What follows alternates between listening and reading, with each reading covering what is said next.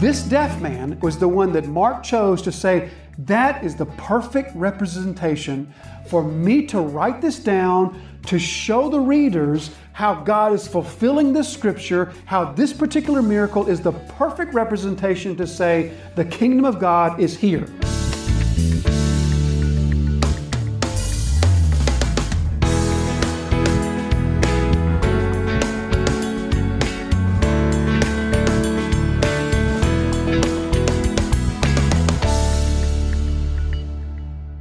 Doesn't want to heal from a distance. He doesn't want to heal from the other side of the room. He wants to interact. He wants to touch. He wants to be near. So they ask him to come and lay his hands on him, verse 33. And taking him aside, meaning the man, and taking him aside from the crowd privately, he put his fingers into his ears, and after spitting, touched his tongue.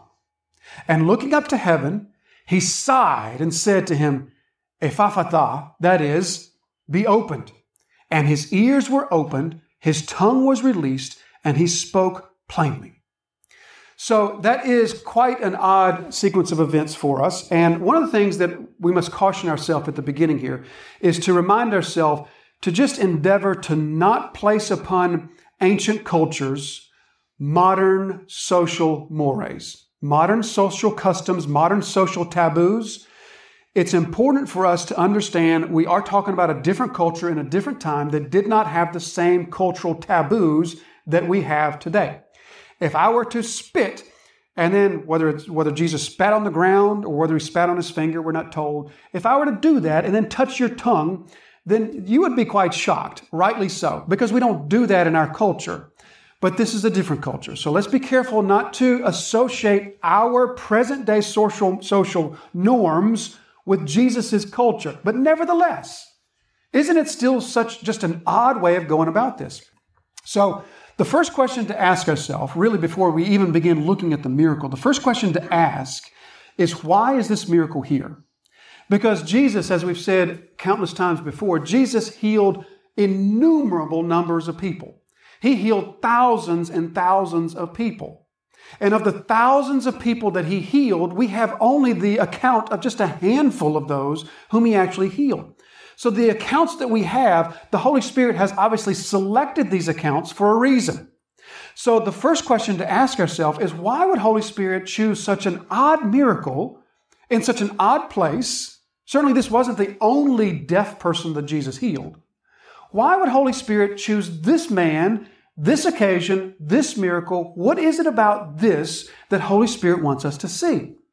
And so to begin answering that question, I think that the place to begin is to remind ourselves of Mark's purpose, Mark's purpose statement.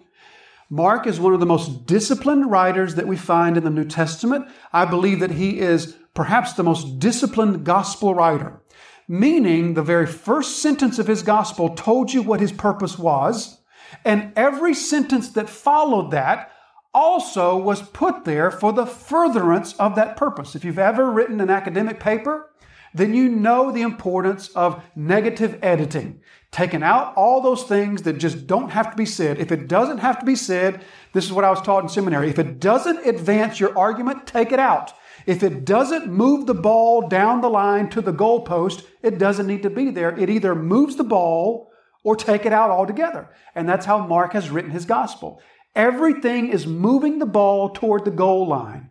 The goal line is the conclusion in which the centurion says, Surely this man was the Son of God. So everything that he writes is moving us down that. And so that's what the purpose statement was. Remember what it was the beginning of the gospel of Jesus Christ, the Son of God. So Mark is at pains to show us this, this man, Jesus, the good news that this man, Jesus of Nazareth, is the Son of God and he has come. That's the whole point of Mark's gospel, and everything that he says in the gospel wants to advance that. It wants to convince you of the identity of Jesus Christ. It wants to convince you of the goodness of the news that Jesus is the Son of God, and to convince you of not only the goodness of the news, but the reality of the news that he has come to us. And so, as we look at this, uh, this passage through that lens, what is this saying to us about the good news that Jesus Christ of Nazareth is the Son of God and he has come. So to begin seeing this, let's look once again at how the man is described. Verse 32 And they brought to him a man who was deaf and had a speech impediment. Now, that word that's translated speech impediment is the word mogilalon. That's, you say, well, that's really interesting. Not really. Well, actually, that is not the standard word for mute. A couple dozen times in the New Testament, mute shows up. The word mute shows up. In fact, it's going to show up in chapter 9 when we think about the father whose son was possessed of the demon, and the demon, we're told, was a mute demon, and it made his son mute. Different word is always used all together, every time. And that word just simply means the absence of the ability to speak, without the ability to speak. That's what the word that's translated mute always means. This is not that word. Instead, this is a different word that literally means deeply constrained to form proper sounds. It means that his mouth is severely impeded from the ability to form proper sounds. He can form sounds, but the formation of proper sounds is something that he's just unable to do. And it's a severe impediment, it's a strong word. And it only shows up this one time in all of our New Testaments. Out of a couple dozen times that we come across people who are unable to speak, this is the only time that this particular word is used. So then we ask ourselves, was there significance to that? Is there significance that Mark seems to intentionally have used a word that elsewhere he uses the normal word for mute, but is there, is there a reason that he uses this unique word here? So then we look throughout the rest of our New Testament. We don't find it anywhere in any of the Gospels, in Acts, we don't find it in any of the epistles. But then when we turn to our Old Testament, and our Old Testament was, as we know, written almost completely in Hebrew, about half the book of Daniel and parts of the book of Ezra are written in Aramaic, but, but nearly the entire Old Testament is written in Hebrew. But we also remember that a couple generations before Jesus' time, the Old Testament scriptures were translated into the language of the day, which was Greek, and that's known as the Septuagint. Now, the Septuagint, the Greek translation of the Old Testament, is very significant for us it's significant because that tells us that when the Hebrew scholars were translating the Old Testaments, the Greek words that they chose were very meaningful because that shows us how they understood their Old Testament scriptures. You follow what I'm saying? So the Septuagint is helpful for us in that way. So when we turn to the Septuagint and we look for this one word, we find that it is absent in all of the Old Testament except for, you guessed it, one place. It shows up in the New Testament one time, in the Old Testament exactly one time. And the place that it shows up in the Old Testament is in the prophet Isaiah. Isaiah chapter 35, verses 5 and 6. You probably have a footnote at your Bible in your Bible that tells you so much. All right, so Isaiah 35, verses 5 and 6 say this Then the eyes of the blind shall be opened, and the ears of the deaf unstopped. Verse 6 Then shall the lame man leap like a deer, and the tongue of the, and here it is, and the tongue of the mute sing for joy. For waters break forth in the wilderness and streams in the desert. So there we found our word. That's the only other time it shows up in Scripture. And you say, well, okay, still not quite sure what the significance of this is. So to see the significance, let's just do what we always, what's always helpful for us to do, and let's just look at this within the context. Context, context, context. You can never leave the context behind, or you'll end up in trouble. So let's back up just a little bit in Isaiah's prophecy, back to, uh, say, the beginning of chapter 34. And when we back up to the beginning of chapter 4 and begin to see the context that leads up to this statement, this statement that quite plainly and quite obviously, it's beyond, beyond question that Mark had this statement in mind when he wrote that verse. Clearly, Mark had this verse in mind when he wrote that one. So, what about that verse? What about the context tells us? What was Mark thinking? What's this leading us up to? So, if we go back to the beginning of chapter 34, we find that what's beginning of chapter 34 is Isaiah begins to pronounce God's judgment upon not Israel, but the nations. God is pronouncing his judgment upon the sinful nations, the nations who don't have his law, but nonetheless, they know that God exists and God has created them, Romans 1, and they have sinned against this God that has created them. They failed to worship him properly, so they know that they stand condemned. And God is pronouncing judgment upon the nations. And so I'm just going to read parts of this chapter, beginning from verse 1, just sort of sections. You'll, get, you'll quickly sort of get the idea. Draw near, O nations to hear and give attention, O peoples. Let the earth hear and all that fills it, the world and all that comes from it. For the Lord is enraged against the nations and furious against all their hosts. He has devoted them to destruction. He has given them over for slaughter. You've sinned. The nations have sinned against the Lord. And by the way, where is Jesus? He's in the nations. He's not in Israel. He is in the nations. He's outside of Israel now. But God is declaring that they have sinned and He's declaring His wrath against them. The Lord has a sword. It is sated with blood. It is gorged with fat, the blood of lambs and goats and the fat of the kidneys of rams. For the Lord has a sacrifice in Bozrah, a great slaughter in the land of Edom. Wild oxen shall fall with them, and young steers with the mighty bulls. Their land shall drink its fill of blood, and their soil shall be gorged with fat. For the Lord has a day of vengeance, a year of recompense for the cause of Zion. So Isaiah is painting this picture, this picture of a God who has lost patience. He's, he has used all the patience. He has been patient and long suffering for the nations, yet his patience is expired and his wrath is coming. And Isaiah is painting a picture. It's a picture, it's a, a long drawn out word picture, if you will. It's a long drawn out metaphor for the wrath of God against sinful man. So continue to listen to this metaphor here. And the streams of Edom shall be turned into pitch. So the streams turned into pitch or turned into tar, and her soil turned into sulfur. Her land shall become burning pitch. Night and day it shall be quenched. I'm sorry, it shall not be quenched. Its smoke shall go up forever. From generation to generation it shall lay waste. None shall pass through it forever and ever. Now listen to this. But the hawk and the porcupine shall possess it. The owl and the raven shall dwell in it. He shall stretch the line of confusion over it and the plumb line of emptiness. Its nobles, there is no one there to call it a kingdom, and all its princes shall be nothing. Thorns shall grow over its strongholds, nettles and thistles in its fortresses. It shall be the haunt of jackals, an abode for ostriches. And wild animals shall meet with hyenas.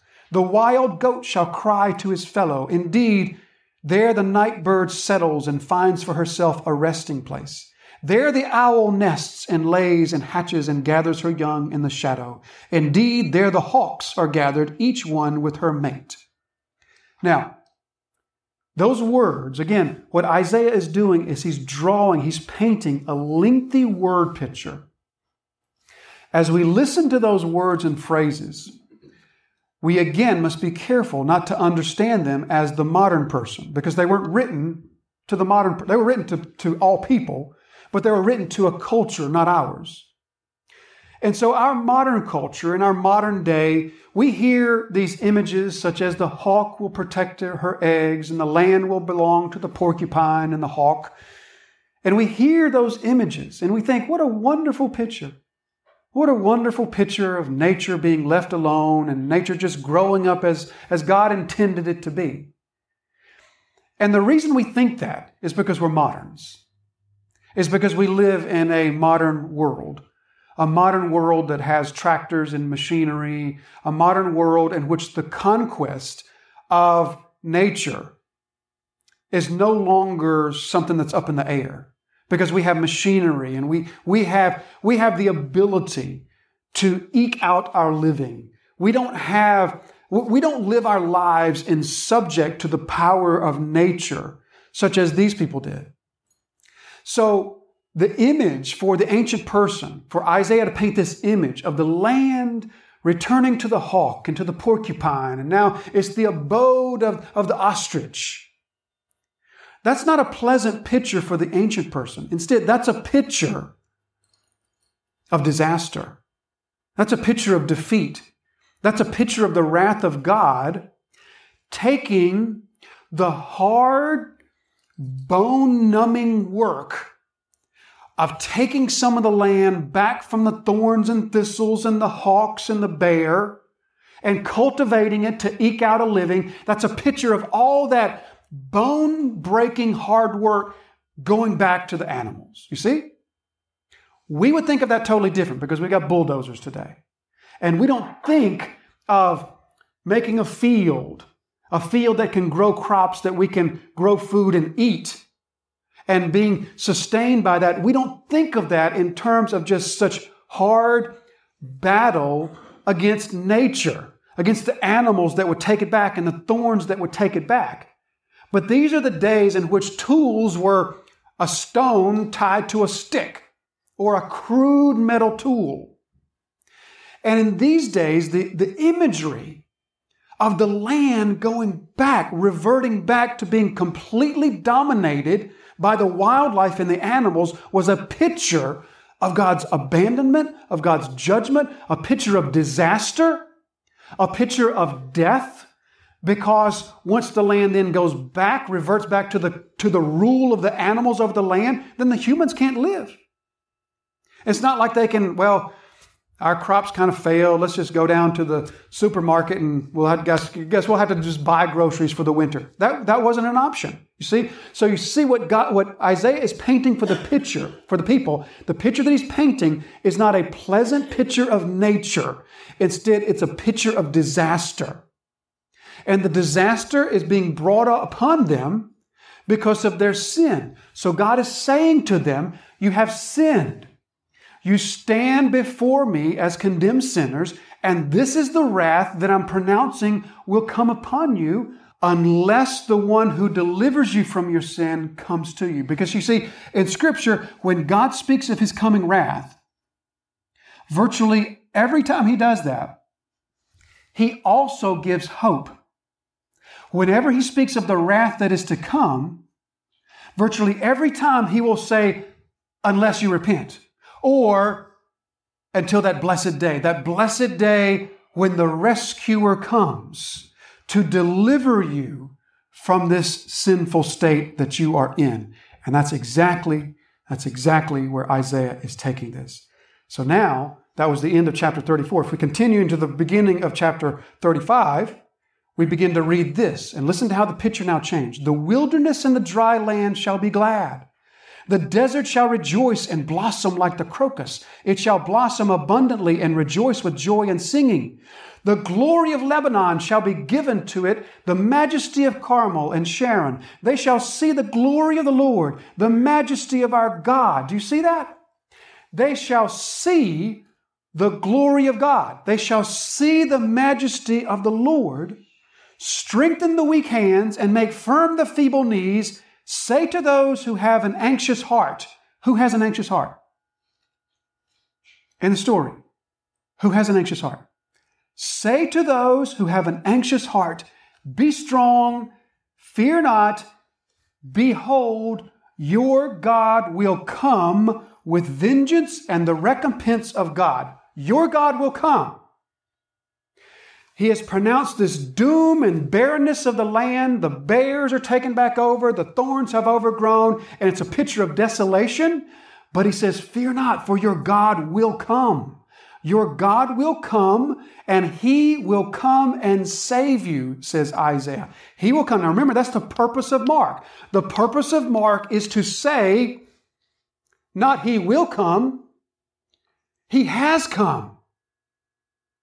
The purpose of Mark is to say, Jesus of Nazareth, the good news is that he is the Son of God and he has come. So, right after that beginning part of Mark's gospel, if you think way back to chapter one, when we're, we, we start everything off on the note, Jesus is the Son of God, Jesus of Nazareth is the Son of God, and he has come, and this is good news. Right after that, we hear the ministry of John the Baptizer who is proclaiming the one who will come. I'm here to make straight the, the path, to make straight the road for the Son of God, for Messiah to come. And where is John proclaiming this message from? Remember? The wilderness? Anybody remember that? He's proclaiming this from the wilderness. What's, John, what's God pronouncing the judgment? How is God pronouncing the judgment? The judgment is the wilderness is going to overtake you. Right after John's prophecy from the wilderness, where does Jesus go? Into the wilderness to be baptized, to be anointed. Where does he go immediately after that? Further into the wilderness, deeper into the wilderness, into the metaphorical wilderness that he's talking about here. The wilderness will overtake you.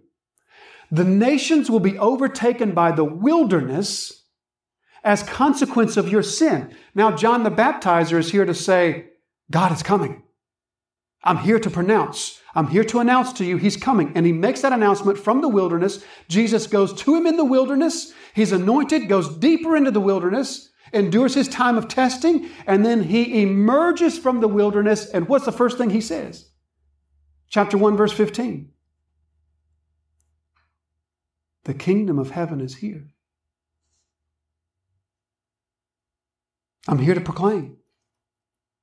The kingdom of heaven is here. Do you see the significance? From out of the wilderness, the Son of God comes to say, The kingdom is here. Now, from out of the wilderness, the Son of God comes Perhaps that was the reason for his long journey through the nations. So that upon exiting this long journey from the, through the nations, he is now here to proclaim the Son of God is here. God pronounced the curse. The curse was that all of your civilization would revert back to wilderness. But out of the wilderness you will be saved, and out of the wilderness comes the Son of God to proclaim the kingdom of God is here. Now, listen to what Isaiah says next. Then, he's just said, He will come to save you. Your God will come to save you. Then the eyes of the blind shall be opened, and the ears of the deaf unstopped and the lame shall leap like a deer, and the tongue of the mute, and there's our word. There's our word that connected this passage to what just happened in Mark chapter 7. Then the tongue of the mute shall sing for joy, and then he sums it up by saying, For waters break forth in the wilderness and streams in the desert. You see what Jesus is doing here is this is a powerful word picture to say to the nations, the Son of God is here. The kingdom of God is here. And it was prophesied hundreds of years ago. The way that you would know this is that out of the wilderness would come your Savior. And when he came, the blind would see, the deaf would hear, the mute would sing, and streams of living water would come forth from the wilderness. The connection is unmistakable. It's beyond question that Mark had this passage in mind when he recounted this miracle. Mark could have recounted any of thousands of miracles, but he chose this one and this situation to recount to us this, this particular miracle because this is saying the same thing in essence that Jesus answered John the Baptizer. When John the Baptizer in, in Matthew 11 is losing faith and he sends the message to say, Are you really the one that is to come that we've been waiting for? Jesus answers him by saying, Send word to John. Say to John, Tell John what you're seeing. Tell John that you're seeing the blind see and the deaf hear, and the mute speak, and the lame walk? Tell him that. In other words, Jesus is saying, John knows his scriptures well enough to know that God told us centuries ago that when you see that, it means that the Son of God has come upon you, that the kingdom of God has come upon you, which is what Jesus said in chapter 1, verse 15 and 16. The kingdom is here. The kingdom is now here, which is the purpose of Mark's whole gospel. So, this is why this particular miracle is recounted for us. Because this one man, most likely one of hundreds of deaf people that Jesus healed, This deaf man was the one that Mark chose to say, that is the perfect representation for me to write this down to show the readers how God is fulfilling this scripture, how this particular miracle is the perfect representation to say the kingdom of God is here.